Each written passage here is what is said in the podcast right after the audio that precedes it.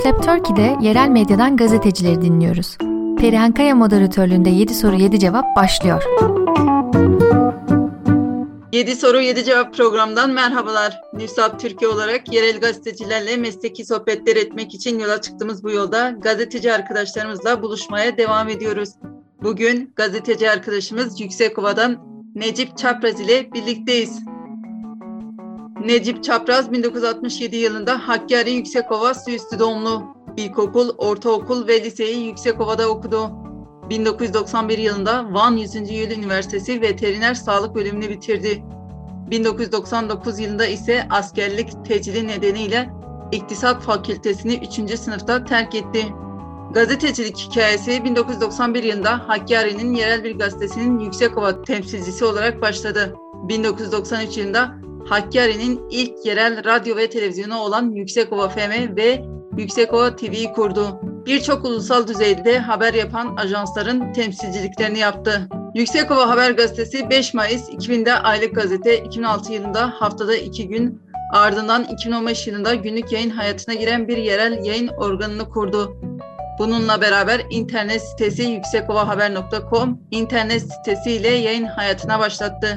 Türkiye genelinde ve özellikle Doğu ve Güneydoğu bölgesinde internet medyasının özgün yapan ilklerindendir. Günlük gazete olan Yüksekova Haber gazetesi ve yüksekovahaber.com haber sitesi 30 Ekim 2016 yılında 676 sayılı KYK kapsamında el konulup engellenmiştir. Halen OHAL Komisyonu tarafından incelenmesi sürmektedir. Daha önce gazetelerinde yayın ekiminde olan kardeşi Erkan Çapraz ve o dönemki çalışanlarla beraber olan bir ekip tarafından yeni ismiyle yüksekovahaber.com.tr adresiyle internet medyası olarak Yüksekova Haber Portalı adıyla yayın hayatına sürdürüyor. Necip Çapraz gazetecilik hayatı boyunca birçok ödüle layık görüldü. Ee, hoş geldiniz programımıza. Hoş bulduk. Evet, teşekkür ederim. Nasılsınız? Sağ ol, teşekkür ederim. Sizi sormalı. Biz de iyiyiz, teşekkür ederiz. Yeni medya teknolojilerin gelişmesiyle birlikte gazetecilik tanımının sınırları aşındı. Bizim için bir gazetecilik tanımı yapar mısınız? Evet. Aslında gazetecilik tanımı birçok e, çeşitli şekillerde ifade edilmektedir. Ancak e, benim bakış açım e, yerel ve ulusal bazda toplumun haber alma hakkını kullanan e, kişilerdir. Tabii bunu e, objekt, hızlı ve dürüst bir şekilde yapan insanlara e, gazeteci denir bana göre. Gazeteci evet. olduğunuz için pişmanlık duyduğunuz, meslek değiştirmek istediğiniz bir an oldu mu? Yıllardır e, bu bölgede gazetecilik yapıyorsunuz. Evet, aslında e, gazetecilik e, çok kutsal bir meslek. E, yani gazeteciliği beğendiğim bir e, meslek. Yıllarca e, emek verdiğimiz bir meslek. Dolayısıyla e, ben gerçekten gazetecilik mesleğinin çok gerekli, çok kutsal olduğuna inanıyorum.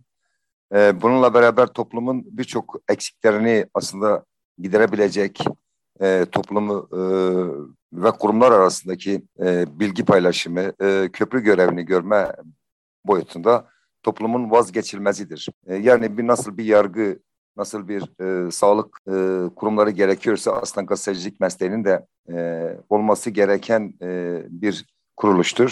E, dolayısıyla e, ben gazeteciliği e, çok beğendim ve bir daha dünyaya gelsem yine gazeteci olmak olarak gelmek isterim. Bölgenizin çok dilli, çok yerel haberlerde yansıtabildiğini düşünüyor musunuz? Bu anlamda Hakkari, Yüksekova çok renkli bir kent. Ee, aslında tabii ki e, Hakkari e, zorlu bir coğrafya. E, gerçekten toplumun e, birçok sıkıntı çektiği bir bölge. E, yani e, ölmek için, e, sıkıntı çekmek için çok nedeni olan bir coğrafya. E, zorlu bir coğrafya. E, bu Biraz anlatabilir da, misiniz? Evet, evet.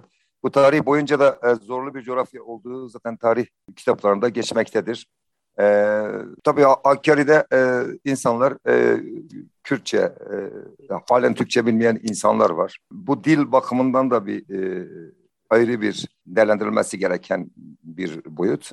Kültür açısından da e, gerçekten halen kültürünü e, koruyan, kültürünü koruyan, e, kimliğini koruyan, e, kıyafetini, e, şarkılarını e, halen dilendiren bir coğrafya. E, gerek Hırçın Dağları'yla, gerek işte e, akarsularıyla, gerekse e, zorlu coğrafyasıyla e, aslında Hakkari yaşamak için, dolayısıyla her meslek için, gazetecilik için bile e, ayrı bir zorluk ama e, çok güzellikleri de olan bir coğrafya. Tabii e, Hakkari dışında Doğu Güneydoğu bölgesi olarak da değerlendirirsek eğer gazetecilik gerçekten e, uzun yıllar bu bölgede süren çatışmalı ortamda da e, yapmak ayrı bir e, sıkıntı, ayrı bir eziyete dönmüştür. E, yani çatışmalı ortam dışında işte e, feudalizm yani ağalık, aşiretçilik bir de e, din üzerindeki bu şıklık ya da e, dini e, muhafazakarlık açısından da e,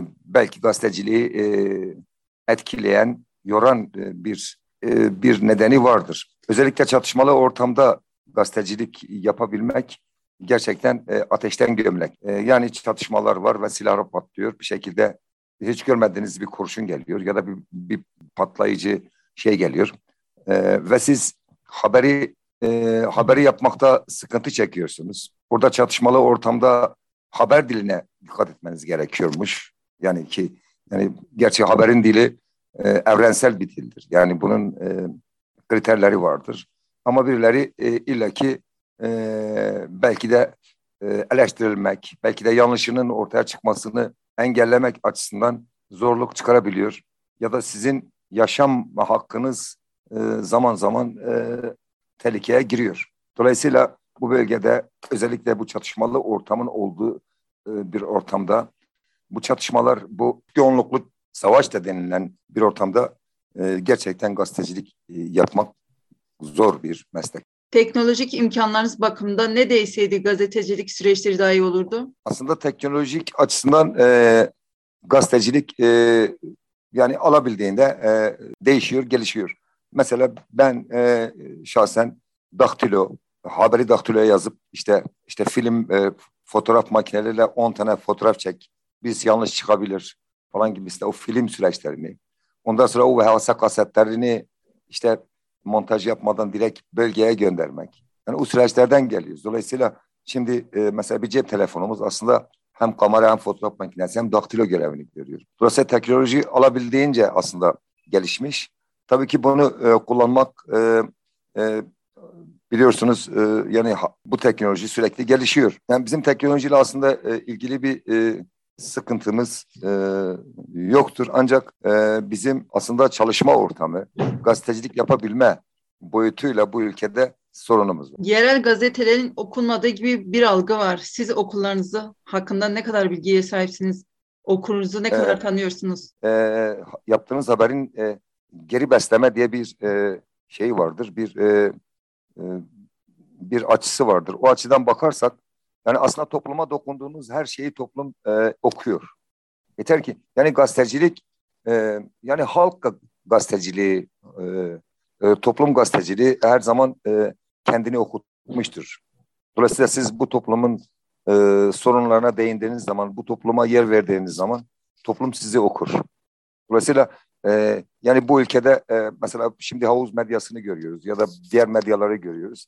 Yani bunlar çoğu toplumun e, toplumun dışında hayal dünyasındalar. E, e, yani yalan, haberleri çarpıtma boyutuyla insanlar e, hemen kanalı açmıyor. Ama gerçekten insanlara dokunan, insanların sorularını objektif bir şekilde aktaran e, birçok haber kanalı ya da yerel medya ya da ulusal medya ya da dünya çapında yayın yapan medyalar her zaman rating rekorlarını kırmıştır ya da okunmuştur. Yerel ya da bölgesel bir yayında çalışan bir gazetecinin insan hakları, demokrasi gibi açılardan ulusal basında çalışan biri kadar etki yaratabileceğini düşünüyor musunuz? E, tabii aslında e, e, biz yerel bazda dediğimiz aslında e, biraz da buna yurttaş gazeteciliği diyebiliriz.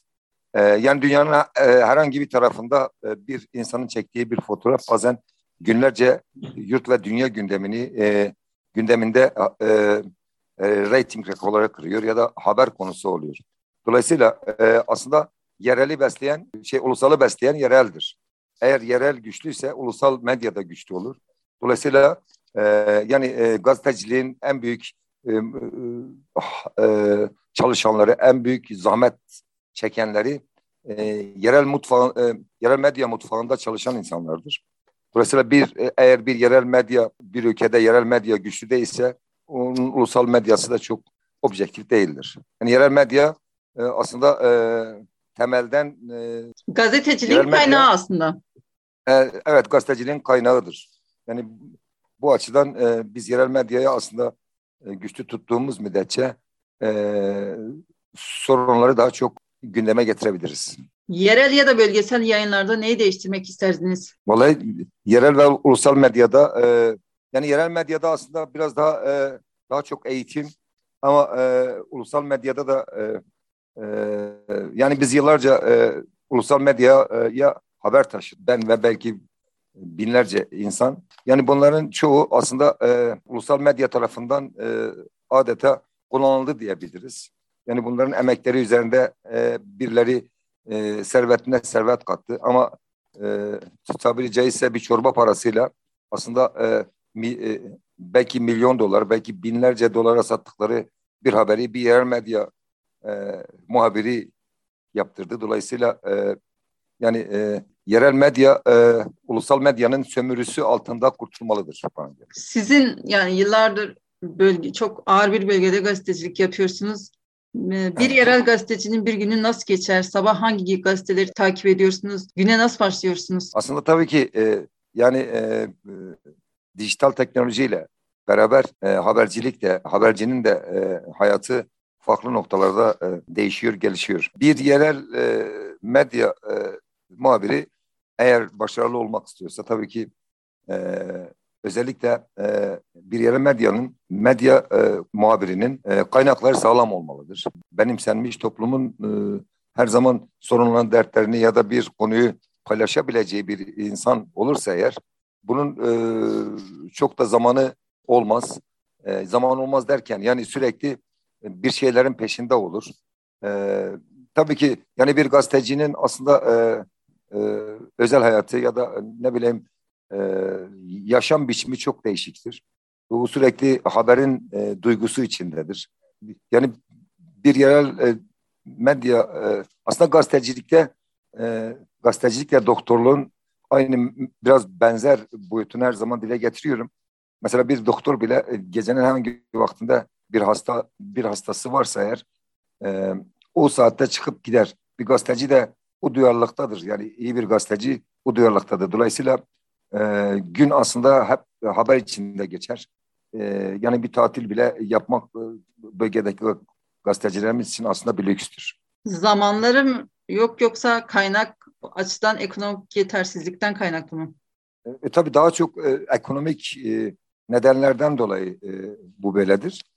E, yani zaman tabii ki ayrılabilir ancak e, iyi bir gazeteci çok az tatil kullanır bana göre. Ki bugün bizimle beraber olduğunuz için teşekkür ediyoruz. Son evet. olarak söylemek istediğiniz bir şey varsa alalım. Evet, e, aslında ben şunu demek istiyorum. E, özellikle e, ülkemizdeki e, bugün belki yüzlerce gazeteci arkadaşımız e, cezaevlerinde ya da yargı kıskacındadır. Toplumda eğer gazeteciler haber haber yaptıkları için yargılanıyorsa, haber yaptıkları için, gazeteci oldukları için çamur atılıyorsa, bazı nedenlerden, bazı olaylardan dolayı bunlar bazı e, operasyonlarla etkisiz hale getiriliyorsa, bu e, demokrasimizin bir ayıbıdır. Özellikle e, bir ülkenin gelişmesi aslında e, güçlü bir e, yerel ve ulusal medyanın objektif haberciliğiyle, objektif bakışıyla bir ülke gelişir. Bu ülkede bizim ne kadar adalete, sağlığa, eğitime ihtiyacımız varsa bizim gazetecilere de gazeteciliğe de ihtiyacımız var. Dolayısıyla biz e, ülkemizdeki bu e, gazeteci kıyımına son vermeliyiz. E, yargılanan tüm gazeteci arkadaşlarımızın da e, bir an önce evlerine, işlerin başına dönmelerini bekliyoruz. Cezaevinde olan tüm meslektaşlarıma saygı ve hürmetlerimi sunuyorum. E, inanın siz kazanacaksınız. Çünkü siz gerçeklerin peşindesiniz. Gerçeklerin peşinde olan her zaman kazanır. Çok teşekkür, teşekkür ediyorum. ediyorum bizimle beraber olduğunuz için. Farklı şeylerden yerel gazetecilerle konuştuğumuz 7 soru 7 cevabın bu bölümün sonuna geldik. Farklı şehir ve ekolerden gazetecileri dinlemeye devam edeceğiz. Soru ve yorumlarınızı Nisap Türkiye sosyal ağ hesapları üzerinden bizlere iletebilirsiniz. Dinlediğiniz için teşekkür ederiz.